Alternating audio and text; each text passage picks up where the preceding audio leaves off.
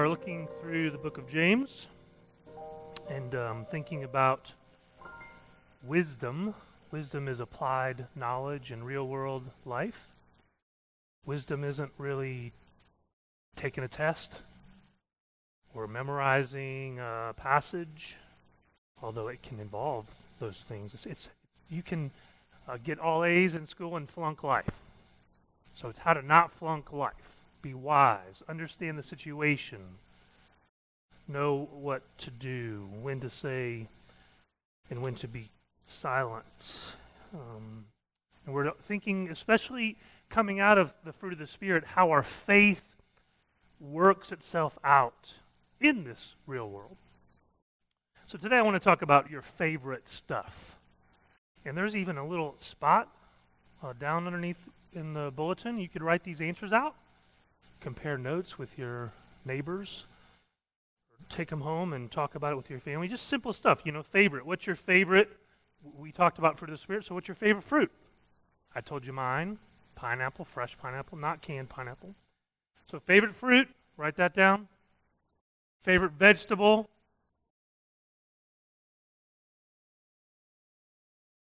Gotta have one. Can't put none. Favorite meat. Are you a chicken person or pork or beef or what? Okay, and then simple. Pizza. What's your favorite pizza? I know pineapple on pizza is a dividing line for a lot of people. Obviously, I like it. Favorite dessert? Scratch that down. Favorite team? Who you got? Who you rooting for? Favorite music? You could do genre or band. And then we're also taught, don't show favoritism. So your list, right, that you've written down already, you shouldn't have. We've been taught not don't show favoritism, right? We mean that. We say that. Obviously, it doesn't mean to this. We make distinctions. Okay, so let's keep going. What's your favorite gender? What's your favorite economic bracket? And what's your favorite skin color?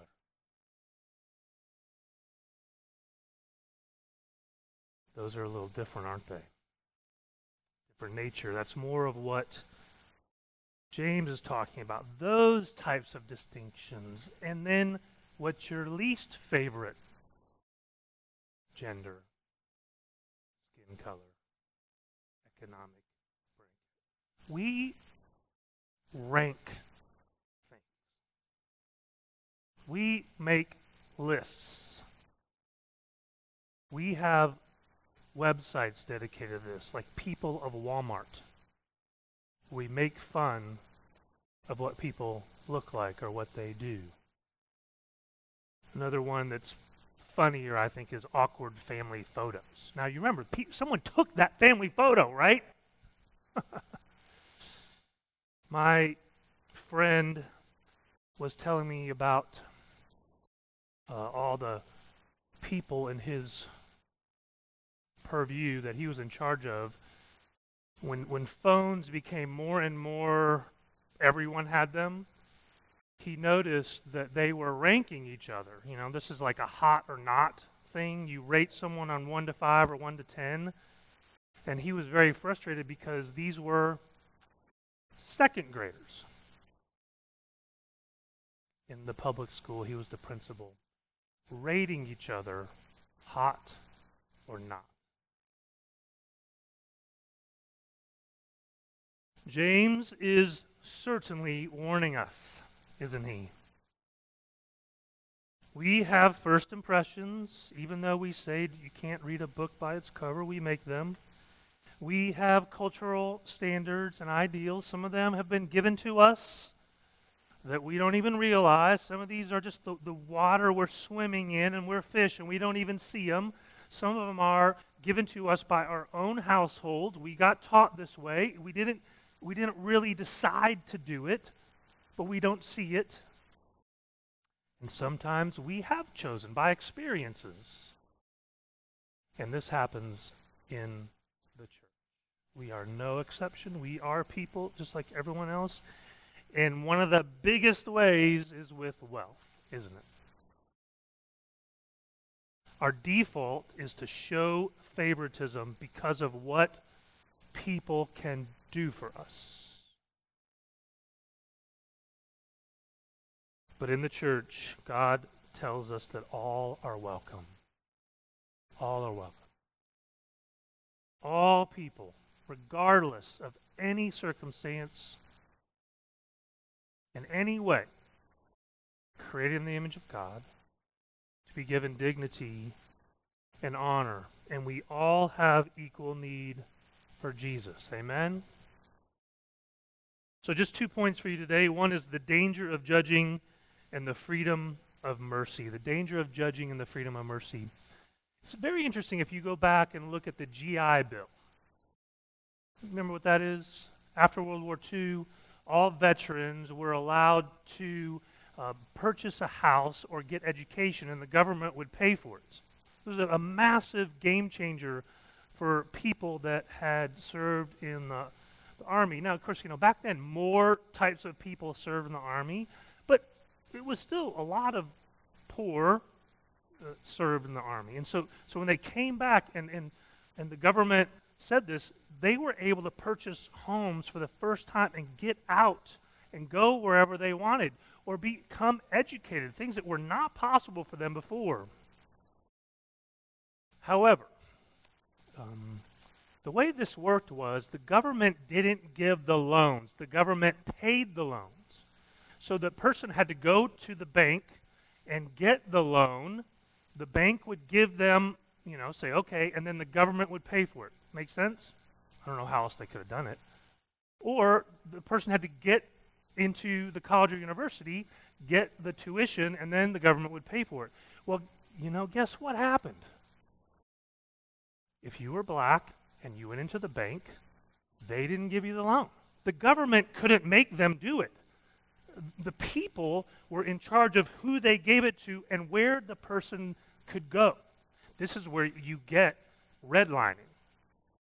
Right? There were actual maps that had red lines on them that say you can only be inside this line or outside this line. And so what happened is 1.2 million black soldiers were denied housing. They didn't get that house that everyone wanted. They couldn't get it. 4% of those eligible got the loans. Think about that. So there were 13 Mississippi cities, and there were 3,200 guaranteed loans, and black soldiers got 2. Now, lest you think that was a very southern thing, in New York and New Jersey, in the suburbs, there were 67,000 mortgages handed out, 100 to black soldiers. Education, you'd think that would be, but guess what? You couldn't go to any college you wanted. So there were only a few places you could go, and those were already underfunded and swamped, overwhelmed. They didn't have space for all these people that wanted to go to school. And so, you know, this bill ended in 1956, 8 million vets were educated, 4.3 million home loans worth $33 billion were handed out. Who got that? What does that have to do with today? Well, in 2019, the median income for white families was $76,000. The median income for black families was $46,000. You see how it goes, right? What's that got to do with us? Who was giving those loans and denying those loans? People in churches, Christians. Now, James wasn't writing to this particular culture. The Roman Empire was just as bad, if not worse. One key thing, though, you got to realize is back in the day, slavery worked very different. it wasn't based on skin color. It was just whoever you conquered. So there were slaves of all types of people. It's just as Rome moved and they captured new people, all those people got slaves. They went another way. All those people got slaves. So it was a very different dynamic in the way it looked, at least. Slavery was very different back then. There's only a few times in the world where what we had here on our soil, American slavery as we know it, was instituted. Like one would be the Aztecs would enslave types of people like that. It's not super common, but the rich and the poor dynamic is always.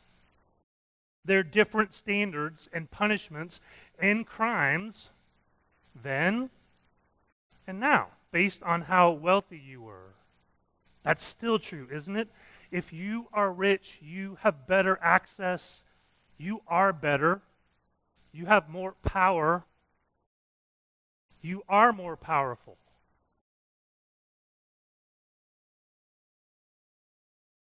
The Bible doesn't think so. The Bible is completely countercultural, isn't it? Did you listen to what we read, what Matt read to us in Leviticus? The Bible, the Lord, as he keeps on putting his name on this, after he tells you something about this, he says, I am the Lord. Tells you another thing, I am the Lord. He is serious about this.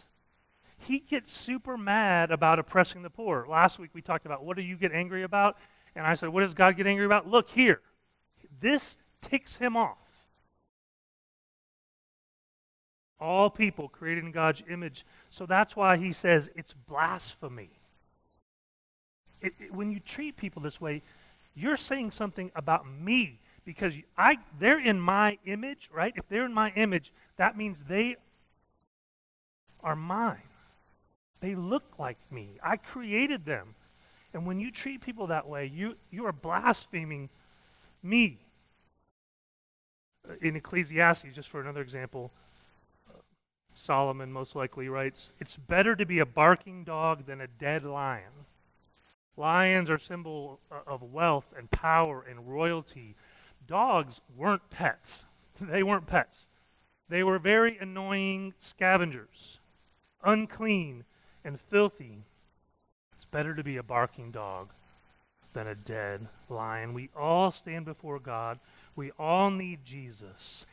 And we all have this instinct that we at least have to see and admit and repent of, that we judge others. And God calls us out. He says, when you have somebody come in, you say, here you go, the best seat. Oh, here you go, sit over here. I think I mentioned, I grew up in a little town in southwest Missouri. And when I graduated from high school in 1989, in K through 12, the entire Ozark Public High School system, one black kid. He was in second grade when I was a senior in high school.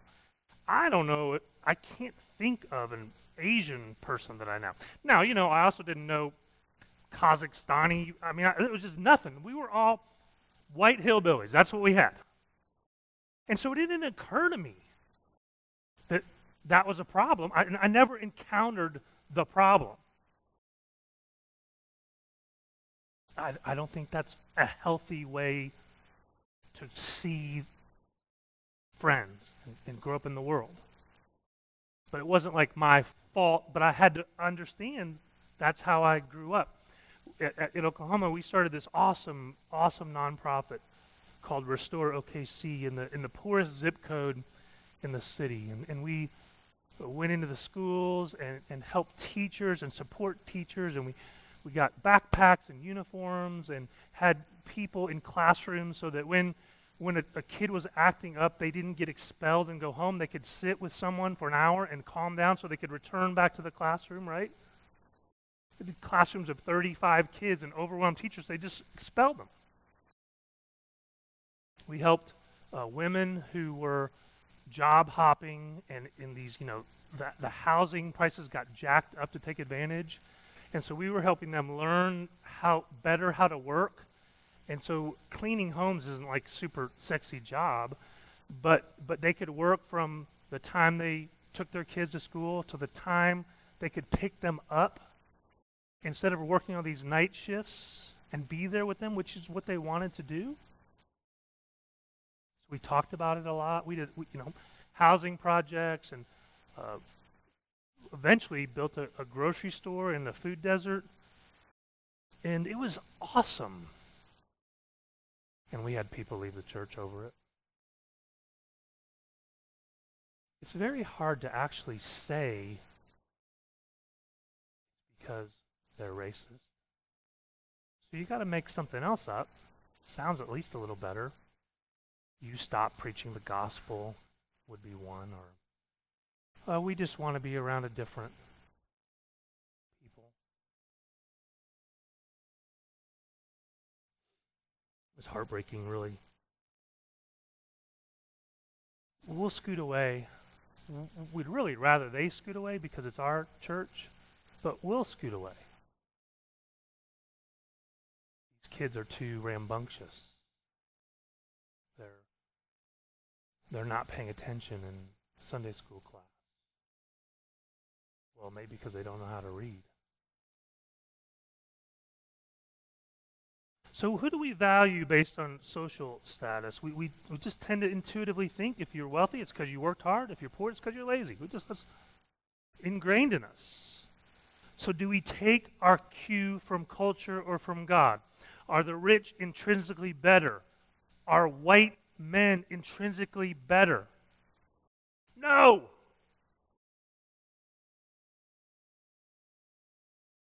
It's not wrong to be rich. It's not wrong to be poor. We need a mix. We need to learn from each other. We need to share Christ together. And James, right here, God all throughout, he says it's evil. It's evil to judge people this way. Because God is the judge.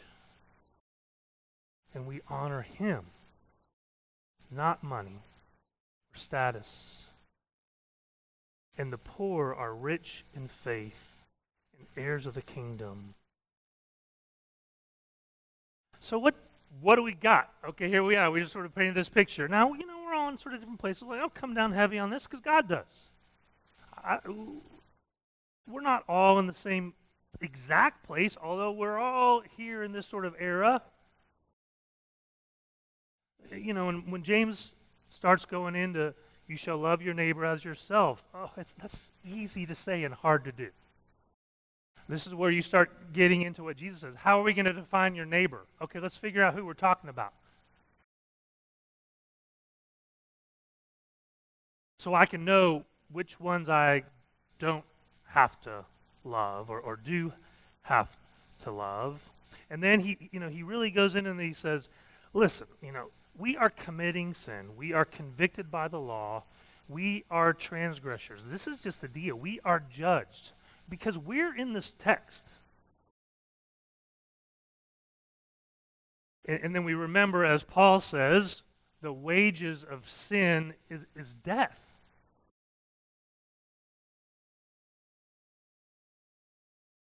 We are sunk.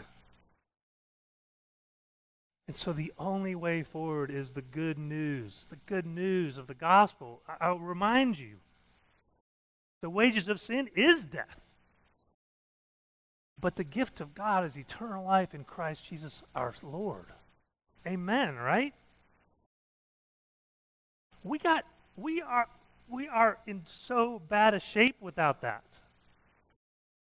I know we really love to say, like, okay, well, that's really bad, but that's not me. I just don't think it's true. It's very tempting and easy to say, like, oh, this text is for other people. But we don't get what we deserve. I worked at this Christian camp, and me and this other counselor had 10 10-year-olds. I would say 10 bedwetters. I don't know what the deal was. Being away from home the first time, I guess. I don't know. So we had these rules, of course, and whenever the boys would break the rules, they had to run stadium steps. And this was a long, it wasn't a stadium, it was like a cliff. And so it wasn't cut perfectly, and it was, I don't know, 100 steps, it was a lot. So we would take them to the steps, and I hated this. We put them on our backs, and we had to run the steps in their place to show them the gospel. It was a terrible, terrible policy. Guess what happened? The kids never got in trouble because we didn't want to do that. You would have to go run the steps, but I'm going to let you off the hook this time. We paid their price. Isn't that priceless? You know what's true is Jesus doesn't have my terrible attitude. He willingly pays the price, right? Not begrudgingly in any sense. He took all of that judgment, all of that transgression, all of that wrath for you to set you free. It's his joy and his grace to release open the doors of even people like us, lousy sinners like us. And if we are his people, then we should follow his way. However imperfectly we do, I understand that we shouldn't target certain demographics so that our deacons and our elders can be in brackets. I would get frustrated with our finance team sometimes. It's always hard, not good to be frustrated with your finance team, because there's just like mentality of growing the war chest. Like we're Harvard, we got to have $1 trillion in the bank, right? And so we dole out some, but we're trying to get more and get more. Now I understand I want to have savings in our bank account, and there were times when I was like, oh, we are in trouble. Woo! But that's not the goal of ministry. Ministry does get funded. I mean, please, give. But the goal of ministry isn't to have a whole bunch of money in the bank. This happened a lot with college students. Churches would get frustrated. They would really want to have college students come, and then they came and it's like, we don't want this many college students. Why not? They don't do anything. They don't give any money. They don't contribute.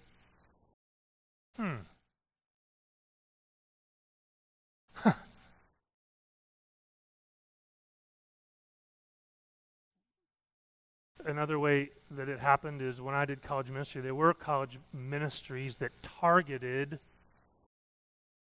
leaders. They want to lead leaders. Or they would target fraternities and sororities, same thing. Or they would target athletes. I mean, you get it, but I just don't think that's the way the church works. It's not supposed to be the way the church is. We should at least grieve that we have an instinct to do that. We should see it and be sad about it. We need who Jesus supplies. That's who we need. And we are all to be poor in spirit. Some people know they're poor in spirit, some of them don't. But we all need Jesus. And Christianity, built into its DNA, is this whole thing, this whole principle, that the kingdom of God is like this. It's not for the wealthy or the smart or the beautiful. It's for all people, and the people that especially get it seem to be not those people. And even in 70 AD, Ignatius of Antioch, a church father, wrote that. We only know this is true or possible because he wrote it, so it's not really easy to substantiate. But the book of Philemon was written about Onesimus, this slave. And Ignatius of Antioch says he became a pastor. Surely there are slave pastors, poor pastors, who know so much more about the Bible, so much more about the love of Christ in their lives. The rich and the poor, the powerless, One of my favorite examples for this thing, because we don't see it that often, would be CrossFit. I know I haven't mentioned it too many times. I know it's a cult. But it's interesting because there are some gyms where you go in and everybody looks amazing. Because of the place it is, or the demographic where it sits, or the type of people they cater to, but CrossFit tends to be a little grungier. Certainly not fancy, hot, sweaty. And the great thing about it is anybody can go. Now, I know you may not think that, but I've seen people that were zero fit as a fiddle walk in, and they are welcomed with open arms. And so what happens is, because, you know, like in a lot of our workout, we do it at home, or you go to a gym and everybody's doing different stuff. So it's completely disparate of what anyone's doing. No one is paying any attention to anyone else. In CrossFit, you show up at the same time. Like you're a 4 o'clock person, so you're always there at 4 o'clock. So you start to get to know the 4 o'clock crew, and you're all doing the same thing. Now, you're not all doing the same thing in the same ability way. Like, some people are really good at stuff. Some people are really terrible. Some people are just starting. Some people are good at other stuff, right? But at the end of the day, no matter how you did, you are lying on the floor crushed and giving high fives to anyone around you. You did great. You tried hard. Let's show up again tomorrow. One of my favorite stories is there was this guy, and he signed up. He had just started. There's this thing called the Open that everybody in the world does, the same workout every week for 6 weeks maybe, and he didn't even know what it was, so he signed up, and he couldn't do anything. Like, he was just starting physical fitness, which is fine. You know, we all get born with different bodies and skills, and we grow up in different environments, so we steward our skills and bodies differently. That's okay. If you're trying to change that, that's awesome. So this guy, like, the first thing was like jump rope. He had never jumped rope. So he jumped one, was a personal record in his life. He couldn't barely do a box step up. So there are box jumps. So he did one. Everyone cheered because they were like, you did it. You know, it's embarrassing to come and only do one. But he got a standing ovation because everyone was so proud of him. See, that type of community right there should be us, shouldn't it? I'm glad you're here. You made it. It's not easy to come. We don't know how other people's sanctification is going. We don't know where we started from, what we were given by God or our parents or our education. So you can't just watch someone and say, oh, look, you're behind. We don't know.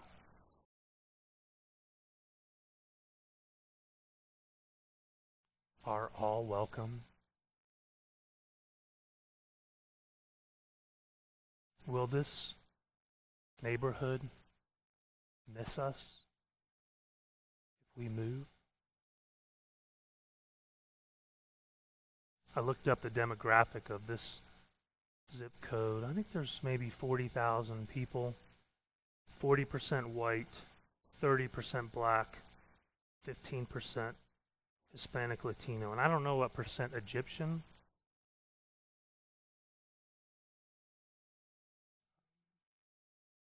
We have the beautiful message, the life-giving, grace-soaked, mercy-saturated gospel offered to all people who feel judged. You feel judged. You have to. I know you do. In some way, in some area, of course you do. It may not be obvious for everyone to see all the time. Even just 2 weeks ago, Julie and I were talking, and she was asking me about the book publishing and if it was going to make it. that I just instantly felt judged. She did not mean to. It wasn't her intent at all. But I just instinctively felt ashamed. I wanted to make more money so you're happy with me. Boom, right there. So we had to talk about it the next day, and I had to tell her that's how I felt, and I was sorry, and it wasn't her fault. But Jesus offers mercy and hope and freedom to outcasts and sinners, to the hopeless, the people that feel like we feel. We have the deep, deep love of Jesus. It's not just for the rich. It's also not just for the poor.